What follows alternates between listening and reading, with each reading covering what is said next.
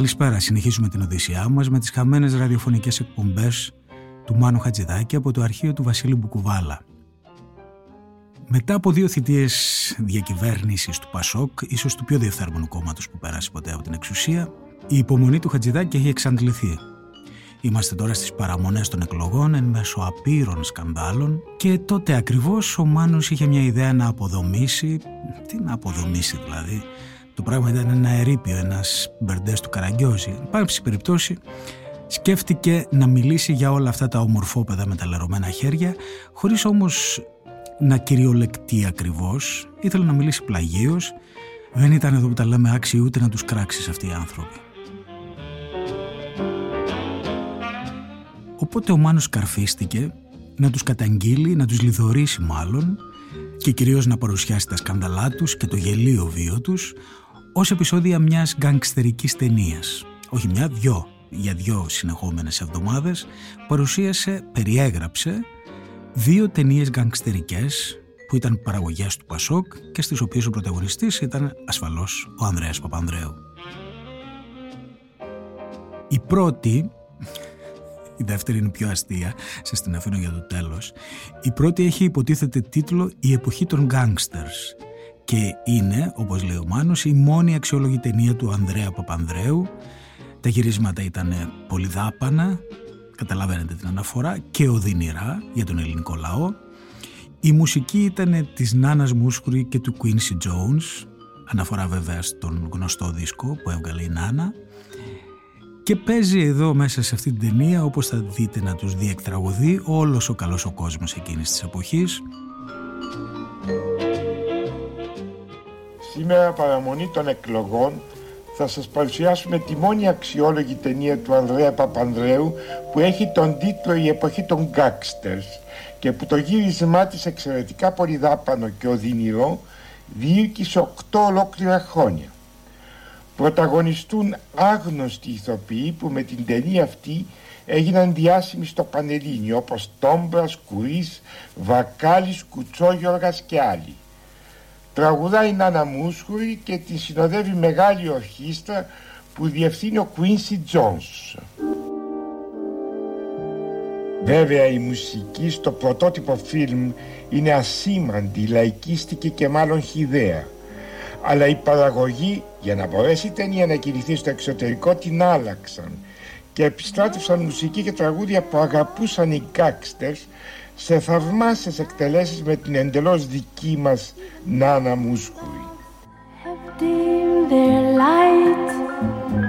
Stars have disappeared from sight and there's no moon at all. Τα τραγούδια αυτά τα αγαπούσαν οι γκάκστερς που όμως ουδέποτε φλερτάραν την εξουσία για να παρανομούν νόμιμα. Είχαν το θάρρος να λατρεύουν την παρανομία χωρίς προσχήματα και χωρίς συμπλέγματα. Γι' αυτό και η τόση μακρόχρονη επιτυχία τους. Ενώ οι δικοί μας συμπλεγματικοί άρπαγες της εξουσίας μονάχα οκτώ χρόνια βάσταξαν και αυτό με τα βίας και με τα βιασμού της ανοχής μας. Should we want atmosphere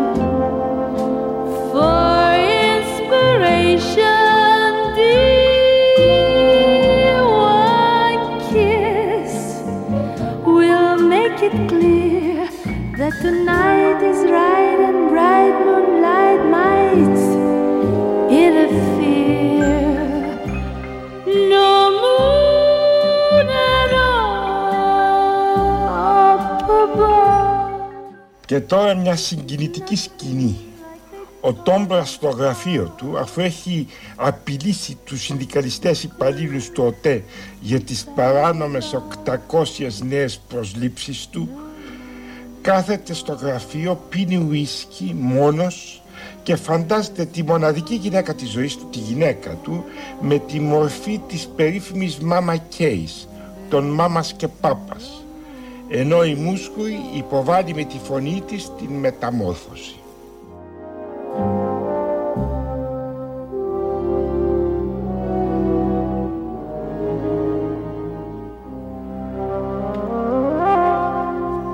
Την ίδια στιγμή μια ομάδα από έντιμους έτσι λέγονται οι γκάξτερς που έχουν ταχθεί να παίζουν τους έντιμους για την καλύτερη διεξαγωγή του παιχνιδιού όπως ακριβώς το καθόρισε ο αρχηγός. Την ίδια λοιπόν στιγμή αυτή η ομάδα εντύμων χορεύει ιδηλιακά σε ένα παραλιακό κέντρο ενώ κοιτάζουν με αγωνία τα ρολόγια τους για να διαπιστώσουν αν πήγαν όλα καλά. Και πράγματι στην προκαθορισμένη ώρα εμφανίζεται ο λαλιώτης στην είσοδο του κέντρου ντυμένος Ρόζα Λούξεμπουργκ ενώ η μουσκουρη αλλάζει τραγούδι. Όλοι ανακουφίζονται.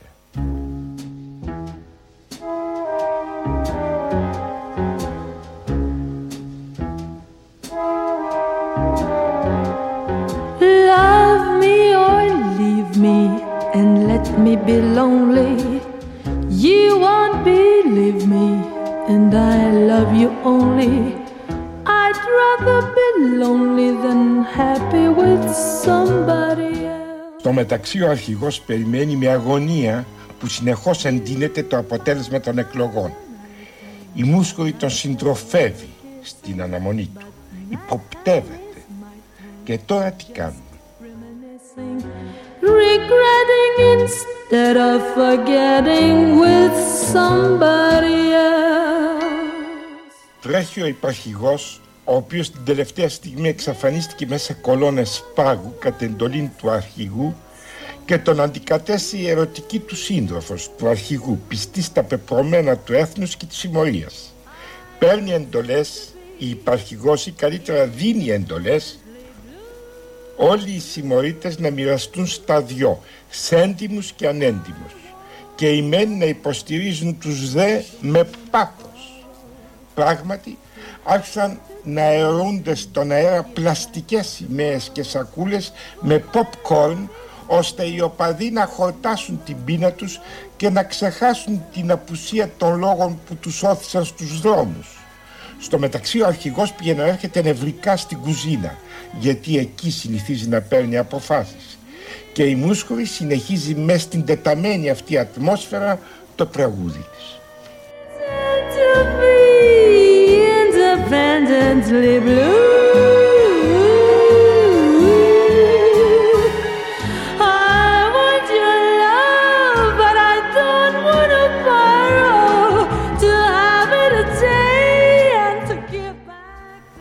Κουρασμένος ο αρχηγός από την τεταμένη ατμόσφαιρα παίρνει την υπαρχηγό και πάνε με το κότερο του Κασιδόκοστα μια νυχτερινή βόλτα στο Σαλονικό. Ας ήταν αλήθεια η ξεγνιασιά που νιώθουμε και η Μούσκουρη λέει τα δικά της.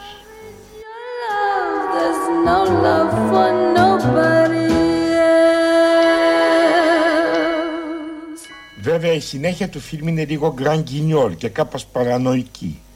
Ο αρχηγός βάζει και την καινούρια υπαρχηγό σε παγοκολόνες και χρήζει υπαρχηγό ίδιος στον εαυτό του. Αυτό δεν το ανέχονται όχι έντιμοι αλλά οι άλλοι μη έντιμοι που εκτεθήκαν υποστηρίζοντας την υπαρχηγό και καλούνται να αποφασίσουν στην ταράτσα του Λούβαρη με φαγκαρόφωτο απουσία του αρχηγού. They're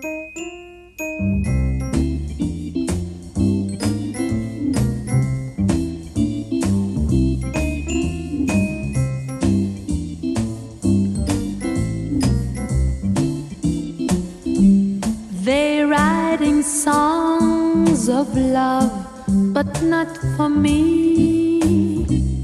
Our lucky stars above, but not for me with love to lead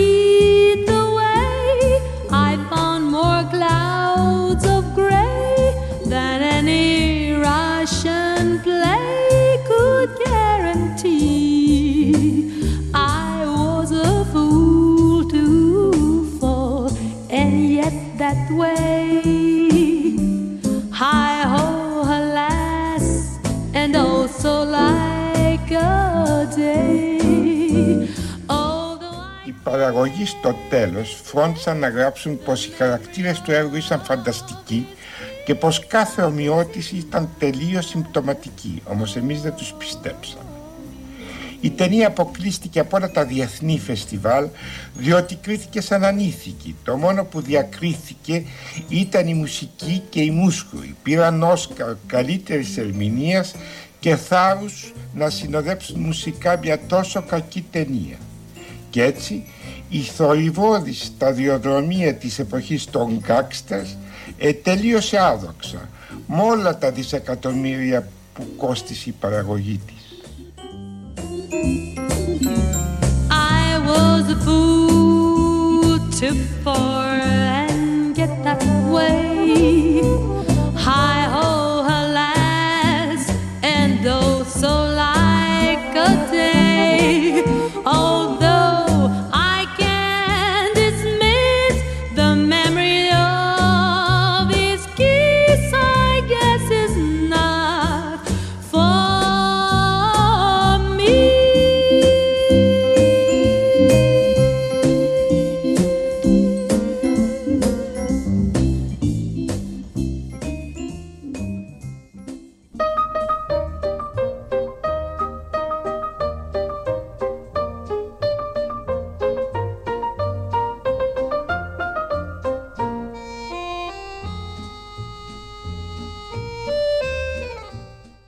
πάει στο δεύτερο φιλμ που είναι ακόμα πιο σαρδόνιο και ηρωνικό και βεβαίως έχει πάλι ως πρωταγωνιστές το τότε Σιμωριάκη του Πασόκ, ο Μάνος Χατζηδάκης σχολιάζει το επίπεδο της προεκλογικής εκστρατείας που όσο κι αν οι νεότεροι δεν μπορείτε να το φανταστείτε ήταν ακόμα πιο ακραίο, ακόμα πιο εμφυλιοπολεμικό, ακόμα πιο τοξικό από το τωρινό. Ναι, ήταν χειρότερο, σας διαβεβαιώ. Όλα αυτά τα άθλια σκηνοθετικά κόλπα που τότε η παντοδύναμη τηλεόραση χρησιμοποιούσε για να εμφανίσει τις προεκλογικές συγκεντρώσεις στο Σύνταγμα ο μάγος όπως τον έλεγαν τότε Τάσο Μπρισίμ ο οποίος προσπαθούσε το τόσο να το κάνει τόσο τα κοριτσάκια της αλλαγής που εμφανιζόταν στα μπαλκόνια τα περιστέρια που άφηναν μέσα από τα χέρια τους τα πάλευκα να βγαίνουν και να πετάνε στον ουρανό. Γελιότητες επικοινωνιακά καραγκιοζλίκια που τώρα τουλάχιστον έχουν κάπως περιοριστεί γιατί όλη αυτή η λέλαπα, η, η αρρώστια των μπαλκονιών τουλάχιστον έχει εκλείψει. Που ήταν ένα πράγμα το οποίο επηρέαζε πάρα πολύ το εκλογικό σώμα τότε και το οποίο στριζόταν βεβαίως πάνω στην μεγαλύτερη ικανότητα μαυρογιαλούρου που μπορούσε να έχει ο καθένας όπου στις περιπτώσεις αυτές το τελευταίο που ακούς είναι τα επιχειρήματα, το πρόγραμμα, η πολιτική σκέψη. Εκείνο που κερδίζεις σε όλες αυτές τις περιπτώσεις είναι οι κενές ρητορίες, οι επιθέσεις, η ικανότητα του αγκιτάτορα να σαγγενεύει τα πλήθη με κούφια λόγια. Θα μου πεις με αυτά τα επικοινωνιακά καρογκιοσλίκια ένα σεσμό από τυχοδιώκτες κυβέρνησε την Ελλάδα για πολλά πολλά χρόνια. Καταλήστευσε το δημόσιο χρήμα και κυρίως ευτέλησε έννοιες υψηλές όπως είναι η ισότητα, ο σοσιαλισμός, έννοιες που έκτοτε έγιναν κούφιες και δίχως κανένα νόημα για πολύ κόσμο. Η τελευταία προεκλογική μας εβδομάδα χαρακτηρίστηκε, σφραγίστηκε θα έλεγα από την απουσία πολιτικού λόγου. Όλοι οι πολιτικοί μας αρχηγοί κατέφυγαν στη συνθηματολογία, στην κολακία των επιστρατευμένων μαζών και στην καθιέρωση του ου σε κάθε αναφορά του ονόματος πολιτικού αντιπάλου. Η αναμέτρηση δεν έχει ιδεολογία. Δεν υπάρχει ιδεολογία στην ελληνική πολιτική σκηνή. Η ποδοσφαιροποίηση υπήρξε ολοκληρωτική. Κανείς δεν ήξερε γιατί φωνάζει. Με πάθος ή χωρίς πάθος το αποτέλεσμα ήταν αποκαρδιωτικό. Η χτεσινή εμφάνιση του Πρωθυπουργού υπήρξε θλιβερή. Οφείλουμε να το πούμε. Ή το η προσωποποίηση κατερχομένου ανδρός και όχι αναρχομένου και η μαθητικού επίπεδου εκμετάλλευση των γραφικών κόλπων επί της τηλεοπτικής οθόνης ήταν ακόμα πιο πένθυμη και θλιβερή. Και μας οδηγούσε σε συναισθήματα μειονεκτικά και απροσδιόριστης μελαγχολίας για το χάλι μας με κορύφωμα την χωρίς περιορισμό ονομαστική παράθεση συνοικιών για να δηλωθεί το ενδιαφέρον του αρχηγού για την κάθε γωνιά αυτής της πόλης. Αφού λοιπόν ενδιαφέρεται τόσο για τα πετράλωνα και το ψυρί, γιατί ο κύριος Παπανδρέου δεν πάει να κατοικήσει εκεί και μόνο κατοικεί στην Εκάλη; η μετακόμιση του θα ήταν μια κάποια λύση στο δημογραφικό πρόβλημα των Αθηνών. Ακόμη γιατί δεν κάνει πρωτεύουσα το Ναύπλιο ή το Άργος ώστε να ελευθερωθεί η Αθήνα από το άγχος που της δημιουργεί η συμφόρηση με καιροσκόπους, κερδοσκόπους και τυχοδιώκτες από την επαρχία. Όχι, όλα στερούνται σοβαρότητος. Τέλος, η Ελλάς είναι όλα και τίποτα. Αυτό είναι γεγονός και θα φανερωθεί καθαρότερα το 1992.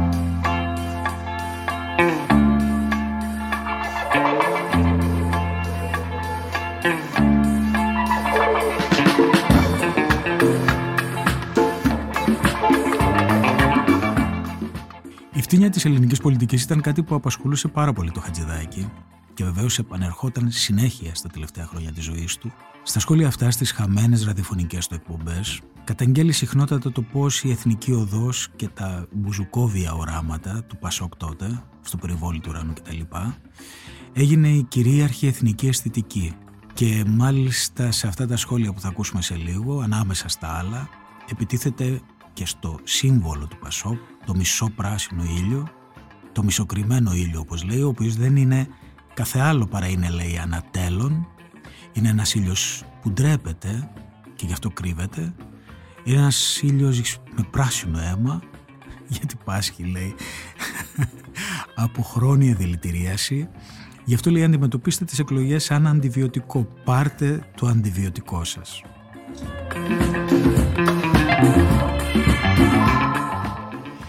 Ιδού λοιπόν η παρουσία αισθησιασμού και η παντελής απουσία πολιτικού λόγου. Αυτό χαρακτηρίζει τις εκλογές μας. Μόνο που ο αισθησιασμός δεν έχει το υψηλό επίπεδο των αποσπασμάτων που ακούσαμε. Αντίθετα, κινείται μέσα σε πουλιες και λαμέ, φτηνούς προβολής και φωνές λαϊκών τραγουδιστών εθνικής οδού. Η εθνική οδός έγινε και εθνική μας εκπροσώπηση, εθνικό γούστο, εθνικό περιεχόμενο. Ο λαός με χρήματα, με αντριλίκη και με επίδειξη ετσιθελισμού. Η εθνική μας οδός έγινε διανόηση της δεκάρας τύπου Διακογιάννη, ανδρισμός της δεκάρας τύπου Τόμπρα, παρασκήνιο του εξευτελισμού τύπου Κουρί, καλλιτεχνία της δεκάρας τύπου Λινέου, ήθος της δεκάρας τύπου Εγάλεο, αισθητική της δεκάρας αρχιτεκτονικής του Ταύρου. Ο μισοκριμένος ήλιος δεν είναι ανατέλων ήλιος, είναι ήλιος με ντροπή και με πράσινο αίμα από χρόνια δηλητηρίαση. Δέστε τις εκλογές σαν αντιβιωτικό πάρτε το να απαλλαγείτε από την αρρώστια που επικάθεσε στον οργανισμό της χώρας και μετά την επόμενη φορά ψηφίστε πολιτικό σας πιστεύω. Σήμερα χρειαζόμαστε αντιβίωση. Ερχόμαστε τώρα σε ένα άλλο φιλμ το οποίο περιγράφει απαράμιλα ο Μάνος Χατζηδάκης είναι το φιλμ υποτίθεται Πασόκ Εταιρεία Δολοφόνων They writing songs of love, but not for me. Στην εταιρεία δολοφόνων πρωταγωνιστούν υπουργοί, διοικητές δημοσίων οργανισμών που ασκούν τα καθήκοντά τους μέσα από φυλακές, εκπαιδευτικοί που παραχωρούν το αυτοκίνητό τους για να πραγματοποιούνται δολοφονίες επί των ταχύτερων και απαλλάσσονται διαβουλεύματος, τραπεζίτες που διαφεύγουν στο εξωτερικό με τη βοήθεια της αστυνομίας ενώ η ίδια η αστυνομία δέκα μέρες αργότερα ερευνά για την ανακάλυψή τους με επικεφαλής Υπουργό Δημοσίας Τάξεως που είναι κυρίως ένοχος αγρίας δωροδοκίας και που εξακολουθεί να διευθύνει το Υπουργείο του Ανενόκλητος γυναίκες αξιωματούχων της κυβερνήσεως και πλήθος κυβερνητικών στελεχών και όλα αυτά στο όνομα του λαού και του σοσιαλισμού με κορυφαίο γεγονός τους προεκλογικά αναγγελόμενους γάμους του Φίγκαρο.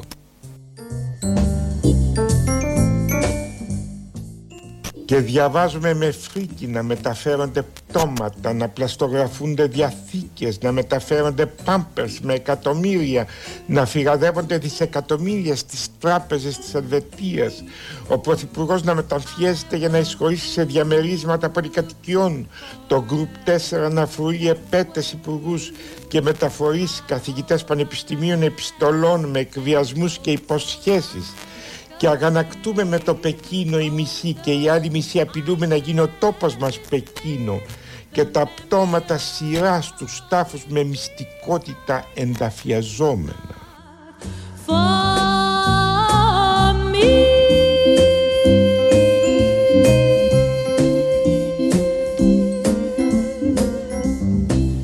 Και οι γυναίκες ταγμένες με πάθος στον σοσιαλισμό διασκεδάζουν με υπερήλικες και ανηλίκους ανεβασμένες στα τραπέζια και τραγουδώντας ταγκό μιμούμενες στο παλιό βερολινέζικο καμπαρέ.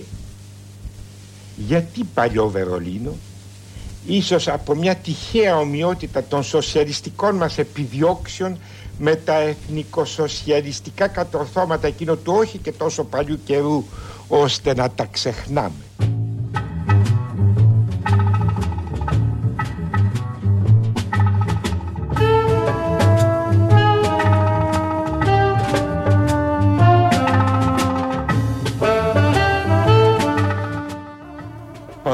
Παρακολουθώντας την ταινία να ξετυλίγεται μπροστά μου είναι αλήθεια μια μεγάλη παραγωγή που σε θαμπώνει και σου επιβάλλεται και που βέβαια κόστισε στο δημόσιο τεράστια ποσά.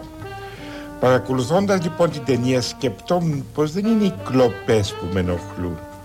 Και σε μένα μου αρέσει να κλέβω ιδιαίτερα στο τάβλι. Μόνο μου αρέσει η κλοπή χωρίς χρήματα. Η κλοπή για την κλοπή. Δεν εννοώ να χάσω φυσικά στο τάβλι Γι' αυτό δεν ενοχλούμε με τις κλοπές έστω και αν αυτές δεν προέρχονται από μια ιδεολογία κλοπής αλλά μεταχειρίζονται την ιδεολογία για την κλοπή. Όχι δεν είναι οι κλοπές που με ενοχλούν είναι η ανακολουθία των δηλώσεων η θρασίτητα των δηλώσεων η ανέδεια των δηλώσεων στο βαθμό ύβρεως για σένα λαέ μαζί στο μέλλον για μια υπερήφανη θέση στον κόσμο για την ειρήνη και ας πουλάνε ενδύα στα όπλα σε τριτοκοσμικές χώρες. Για τον εργαζόμενο και ας μην υπάρχει θέση παρά μόνο προεκλογικά ρουσφετολογώντας για το ήθος με τους βρωμερούς αυριανικούς ροβεσπιέρους μιας επανάστασης που δεν έγινε ούτε υπήρξε πρόθεση να γίνει. Και όταν λέμε επανάσταση δεν εννοούμε κίνημα αλλά θεσμοθέτηση ουσιαστικών αλλαγών στη χώρα για τον εξυγχρονισμό της παρά τα συμφέροντα των τάξεων και των κλαδικών για τον νόμο που καταστρατηγείται με την ίδια ευκολία που αλλάζουμε εσόρουχο αν τα αλλάζουν και αυτά κάθε μέρα ή με την εβδομάδα. Και κυνηγάμε με πάθος μόνο τη μικρή φοροδιαφυγή ή τη μικρή τροχαία παράβαση.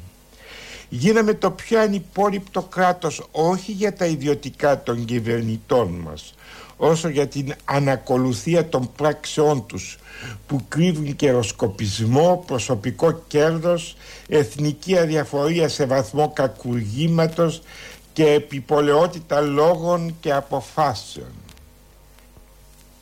Επίδειξε ευαισθησίας για την τύχη άλλων λαών και διαφυγή αναισθησίας και ανικανότητας για τα εθνικά μας προβλήματα κλασική αγαπητική της εξουσίας που δεν λένε να ξεκολλήσουν έχοντας κάνει πλήση εγκεφάλου σε αναγκέφαλους φουκαράδες ή σε κατά παράδοση αυριανικούς τραμπούκους. Με αυτούς θέλουν να παντρευτούν διαπαντός στην εξουσία και φωνάζουν για ήθος, για εγκράτεια σε πολιτική κοσμιότητα με τους Κουρήδες, τους Διακογιάννηδες και τους Τόμπρες ασχημονούν σαν κοράκια εξοχικού νεκροταφείου πάνω από τα συμφέροντά τους.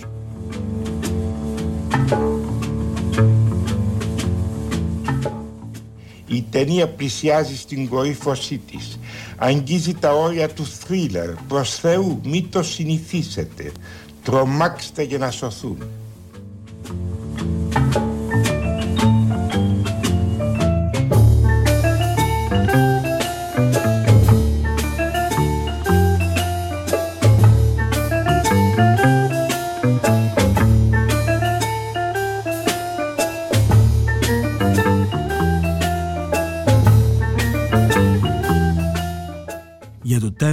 Μάνος Χατζηδάκης κάνει κάτι που μοιάζει με τον επιτάφιο του κόμματος, του Πασόκ, που στις μέρες μας μάλιστα τρελαίνομαι όταν το βλέπω, καμώνεται πάλι το ενάρετο, αλλά έκανε και το σφάλμα να επαναφέρει τον πράσινο ήλιο. Και τι κάνει ο Μάνος, αρκεί που παίρνει ένα δημοσίευμα από μια εφημερίδα της εποχής και απλώς απαριθμεί και κατονομάζει ένα-ένα τα μεγαλοστελέχη του Πασόκ που εκείνη τη στιγμή βρισκόντουσαν στη φυλακή.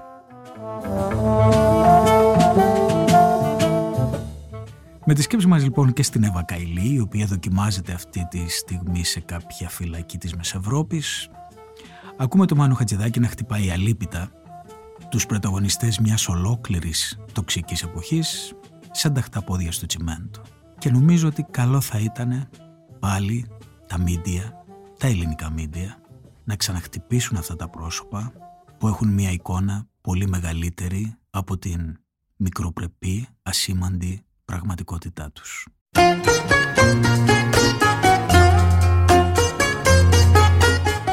Κορυδαλός, ο δρόμος που χάραξε η αλλαγή. Εννέα επίλεκτα στελέχη του Πασόκ φιλοξενούνται στον Κορυδαλό με βαρύτατες κατηγορίες για αδικήματα του κοινού ποινικού δικαίου.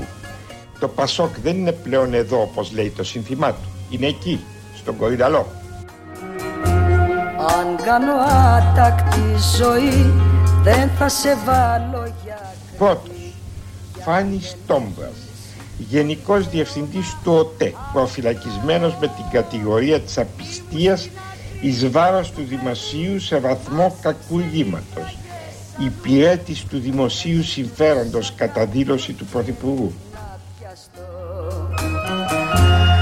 Αν κάνω τάκτη ζωή, δικός μου είναι λογαριασμός.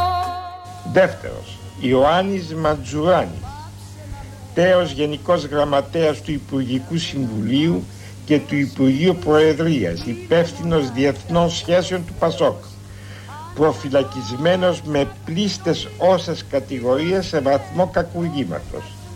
Τρίτος, Παναγιώτης Βακάλης, στέλεχος του ΠΑΣΟΚ, σύνδεσμος ΠΑΣΟΚ Κοσκοτά, προφυλακισμένος με πλήστες όσες κατηγορίες σε βαθμό κακουργήματος. Τέταρτος, Σταμάτης Καμπάνης, πρόεδρος της ΕΒΟ, φίλος της οικογένειας Ανδρέα Παπανδρέου, προφυλακισμένος για καταχρήσεις εις βάρος του δημοσίου. Πέμπτος, Χρήστος Παπαδόπουλος, εκλεγμένος με το Πασόκ δήμαρχος Νέας Χαλκιδόνας το 1983, πρόεδρος της εταιρείας δολοφόνων, δικάζεται για ανθρωποκτονίες κατά συρροή στο μεικτό ορκωτό δικαστήριο Αθηνών. Έκτος, Γιώργος Λούβαρης, ο καταδήλωση του Πρωθυπουργού της Ελλάδος, ο φίλος μου, επάγγελμα μεσάζων γενικά. Προφυλακίστηκε με κατηγορίες για αποδοχή προϊόντων εγκλήματος σε βαθμό κακουργήματος αποφυλακίστηκε υπό όρους για λόγους υγείας. Έβδομος, Αλέξανδρος Ακριβάκης, πρόεδρος της Ολυμπιακής Αεροπορίας. Απολογήθηκε για κατηγορία σε βαθμό κακουργήματος για απιστία σε βάρος του δημοσίου. Αφέθηκε ελεύθερος υπό όρους. Μπορεί να είναι γενικός διοικητής της Ολυμπιακής, δεν μπορεί να πετά με την Ολυμπιακή. Παναγιώτης Βουρνάς, Γενικός Διευθυντής των ΕΛΤΑ, στέλεχος του ΠΑΣΟΚ, προφυλακίστηκε με κατηγορίες σε βαθμό κακουργήματος και αποφυλακίστηκε με όρους. Ένατος, Μένιος Κουτσόγιοργας, ο ανταυτού. Το νούμερο 2 του ΠΑΣΟΚ, του οποίου η πολιτική σταδιοδρομία διεκόπη ανομάλως όταν προέκυψαν ισχυρές ενδείξεις για δωροληψία και κατασκευή νόμων κατά προαγγελία Κοσκοτά, υποψήφιος τρόφιμος του Κορυδαλού. Και οι εννέα υπήρξαν υπέροχοι. Είναι γλυκό το πιωτό της αμαρτίας. Ποιος είναι αυτός που δεν λαχτάρισε να πιει; Αυτή τη γλυκά της κλεμμένης ευτυχίας Λίγο πολύ όλη την έχουμε γευτεί.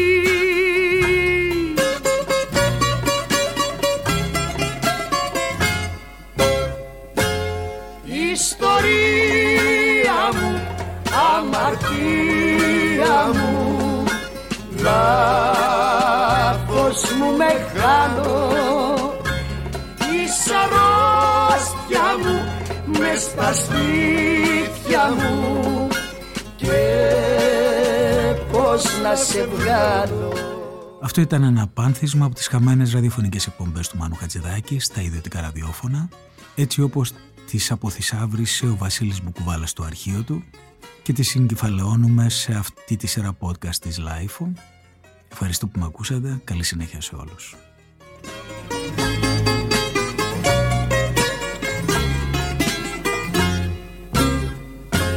Παρακαλώ πότε να έρχεται το βράδυ. Πότε να έρθει εκείνη η ώρα η γνωστή Που θα φανείς όπως ο κλέφτης στο σκοτάδι. Όπως ο κλέφτης στο σκοτάδι. Όπως ο κλέφτης στο σκοτάδι. Όπως ο κλέφτης στο σκοτάδι Είναι τα podcast της LiFO